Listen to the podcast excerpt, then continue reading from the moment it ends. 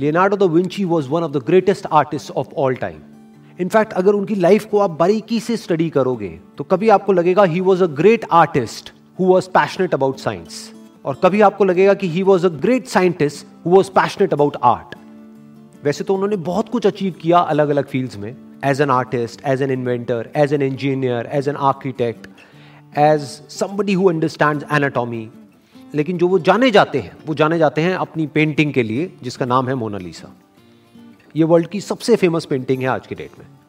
और ये सिर्फ़ सबसे फ़ेमस पेंटिंग ही नहीं है पूरी दुनिया की, ये सबसे महँगी पेंटिंग भी है। अभी पिछले साल एक डेटा आया था, जिसमें एक वैल्यू कैलकुलेट करी गई इस पेंटिंग की which was close to around seven hundred million US dollars यानी करीब करीब पाँच हज़ार करोड़। और सिर्फ़ इतना ही नहीं, इस पेंटिंग के ऊपर इस पूरी दुनिया में सबसे ज़्यादा रिसर्च हुई है।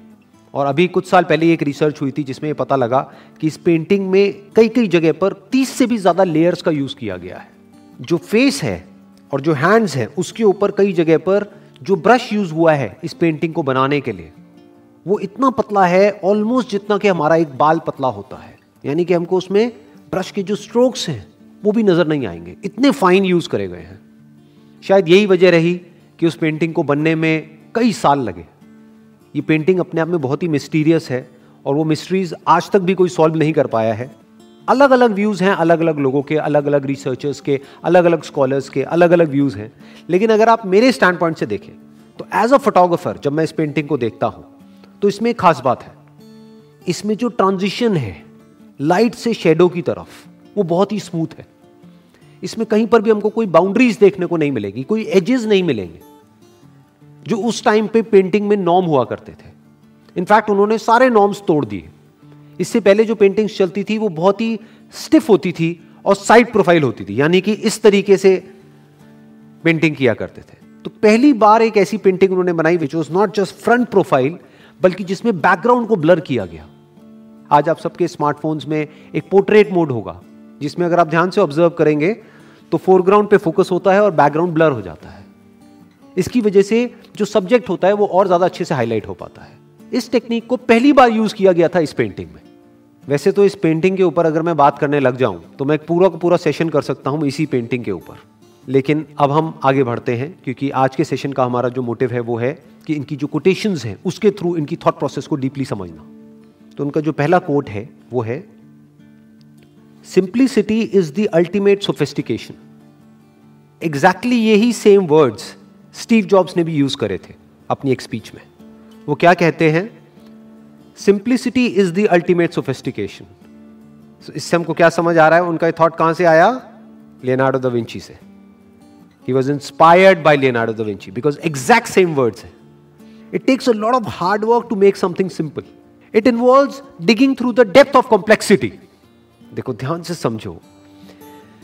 जो ये एक्सट्रीमली कॉम्प्लेक्स लाइफ है अगर हमको उसको एक कैनवस पे उतारना है, चाहे वहाँ से इंस्पिरेशन लेकर के कोई प्रोडक्ट बनाना है, दोनों ही केस में ज़्यादा ज़रूरी ये नहीं है कि आप क्या करने वाले हो, क्योंकि करने के लिए तो बहुत कुछ है।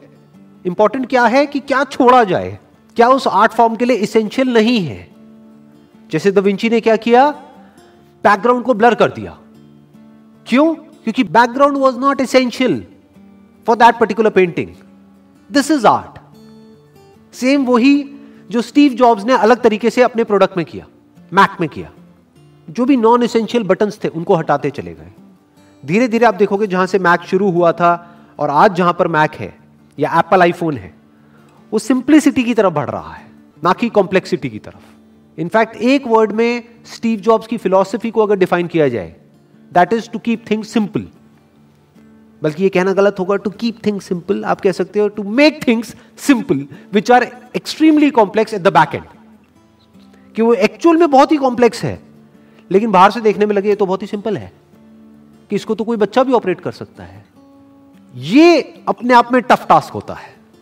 इसको अचीव करने के लिए, यानी कि इस सिंप्लिसिटी को अचीव करने के लिए you need to have a great deal of intelligence जैसे बहुत सारे लोग हैं so called philosophers so called thinkers अगर उनको आप सुनोगे, ध्यान से, डीपली सुनोगे तो आपको समझ आएगा कि जैसे जैसे वो आगे बढ़ेंगे, उनकी थिंकिंग कॉम्प्लेक्स होती चली जाएगी।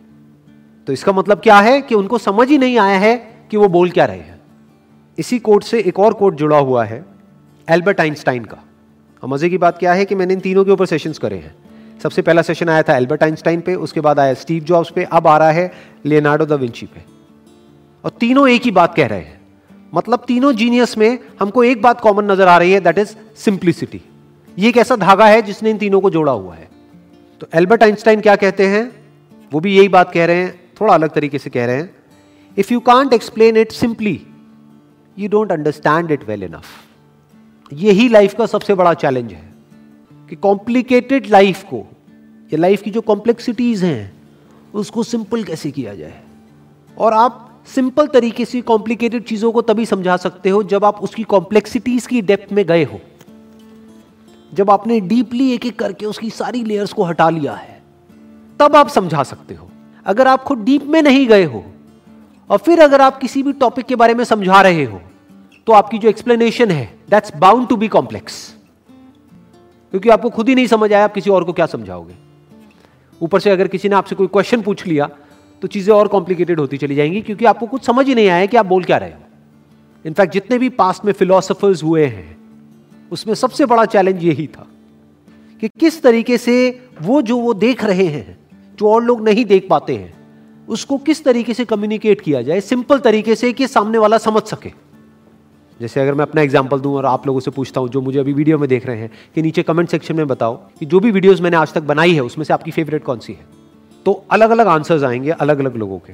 बट अगर आप मुझसे पूछो कि मेरी फेवरेट वीडियो कौन सी है? तो उसका नाम है three science of true love इस वीडियो को आप देखोगे, आपको लगेगा कि इसमें तो कुछ है ही नहीं। बहुत ही सिंपल है। बट उस वीडियो के पीछे क्या है? वो सिर्फ़ मैं जानता हूँ। उस वीडियो को बनाने में मेरा सबसे बड़ा चैलेंज ये था कि किस तरीके से जो भी मैंने आज तक पढ़ा है अलग अलग रिलीजियस स्क्रिप्चर्स में, वेदों में, उपनिषद्स में, उसके अलावा जो भी मैंने एक्सपीरियंस किया है डीपली बारीकी से ऑब्ज़र्व किया माइंड को बॉडी को, उसके बियॉन्ड जो कुछ है उसको। अब मेरे लिए सबसे बड़ा चैलेंज क्या था कि वो जो मैं देख रहा हूँ, जिस तरीके से मैं एक्सपीरियंस कर रहा हूँ, उसको कम्युनिकेट करूँ। इस तरीके से कम्युनिकेट करूँ कि लोग समझ सके। यानी इस कॉम्प्लिकेटेड काम को किसी तरीके से सिंपल कर दिया जाए कि जो भी कुछ मैं जानता हूँ, जो भी कुछ मैंने अपनी पूरी लाइफ में सीखा है, जो भी एक कनेक्शन है बॉडी और माइंड और उसके बियॉन्ड जो कुछ है उसके बीच में, उस कनेक्शन को किस तरीके से एक्सप्रेस किया जाए कि अगर आने वाले सौ साल बाद, दो सौ साल बाद, पाँच सौ साल बाद कोई आदमी डीपली समझने की कोशिश करेगी जो वर्ड है लव इसका एक्चुअल में मतलब क्या है? क्योंकि उससे ऊपर और कुछ नहीं है। वो सारे स्क्रिप्चर्स का एसेंस है। आपने सब कुछ पढ़ लिया, सब कुछ कर लिया, हर तरह की मेडिटेशन कर ली बट अगर दिल में प्यार ही नहीं है तो क्या है? प्यार मतलब क्या? जुड़ना। अगर आपकी नॉलेज आपको जोड़ देती है सबसे लिविंग से नॉन लिविंग से, इस पूरे यूनिवर्स से अगर जोड़ देती है दैट इज़ लव तो अब उस बात को कैसे एक्सप्रेस किया जाए? और उसके तीन अलग अलग स्टैंड पॉइंट्स हैं। ज़्यादातर पास्ट में जिसने भी इस टॉपिक को अप्रोच किया है। वो एक स्टैंड पॉइंट से अप्रोच किया है। बाकी सबको नेगेट कर दिया है। तो दैट इज़ नॉट कॉम्प्रीहेंसिव ये वीडियो ऐसी है कि अगर उसकी एक एक लाइन को आप डीपली समझोगे तो आप कई महीने लगा सकते हो इस वीडियो को समझने में। और एक एक करके जैसे जैसे आप अपनी लेयर्स हटाते चले जाओगे, आपको इस वीडियो में जो भी मैंने कहा है, उसकी लेयर्स हटती हुई नज़र आएँगी। Next quote is learn how to see realize that everything connects to everything else सीखो कि देखते कैसे हैं? देखना सिर्फ़ ये नहीं होता कि हमने आँखों को खोला और कुछ दिखा और हमने कहा कि हमने वो देखा। इसको देखना नहीं कहते हैं। ऐसे तो जानवर भी देखते हैं। एक्चुअल में देखो कि वहाँ पर क्या है। इस बात को सिर्फ़ थियोरटिकली मत समझो। मेरे से सुन लिया या किसी से सुन लिया या दविंची से सुन लिया और सुन करके कहा कि हाँ मुझे तो समझ आ गया जी, सब कुछ जुड़ा हुआ है। साइंस भी तो यही कहती है everything is energy energy is never created not destroyed तो मुझे समझ आ गया है। अब इसमें और आगे क्या समझना है? कुछ नहीं समझ आया है। ये सब सिर्फ़ वर्ड्स हैं जो हमारे यहाँ पर पड़े हुए हैं। इसको समझना नहीं कहते हैं। इसको देखना नहीं कहते हैं। बारीकी से इस सच को देखो। ऑब्ज़र्व करो अपनी ब्रेथ को। कि जिसको भी आप मैं कहते हो, वो मैं किस पे टिका हुआ है? इसी ब्रेथ पे तो टिका हुआ है। ये ब्रेथ किस पे टिकी हुई है? क्या इस ब्रेथ पे आप कब्जा कर सकते हो? क्या कह सकते हो कि ये ब्रेथ मेरी है? तो आप में आपका है क्या? इस सच को देखो। यानी ये जो बात कह रहे हैं, अगर इसको मेरे को अपने वर्ड्स में एक्सप्रेस करना हो तो मैं क्या कहूँगा? तुझ में ना कुछ तेरा है, मुझमें ना कुछ मेरा है। जो भी कुछ मुझमें है, वो तेरा है, और जो भी कुछ तुझ में है, वो मेरा है। लेकिन सच क्या है कि ना कुछ मेरा है, ना तेरा है। ना मैं हूँ, ना तू है। इस बात को आराम से बैठ करके समझना, क्या कह रहा हूँ। Next quote is way the spirit does not work with the hand there is no art कोई भी आर्ट होती है, कैसी भी आर्ट होती है, उसको बनाने वाला कोई ना कोई आर्टिस्ट होता है। इन दोनों के बीच का जो सेपरेशन है, जब वो खत्म हो जाता है, सिर्फ़ आर्ट ही बची रह जाती है तो उस आर्ट को मास्टरपीस बोलते हैं। दैट इज़ रियल आर्ट जैसे अगर कोई डांस कर रहा है, और एक डांसर है डांसर मतलब क्या? एक थिंकर है, जो सोच सोच करके डांस कर रहा है, तब तक वो डांस पूरे फ्लो में नहीं हो सकता। तब तक वहाँ पर स्पिरिट नहीं नाच रही है। यानी वो डांस आत्मा से नहीं हो रहा है, दिमाग से हो रहा है।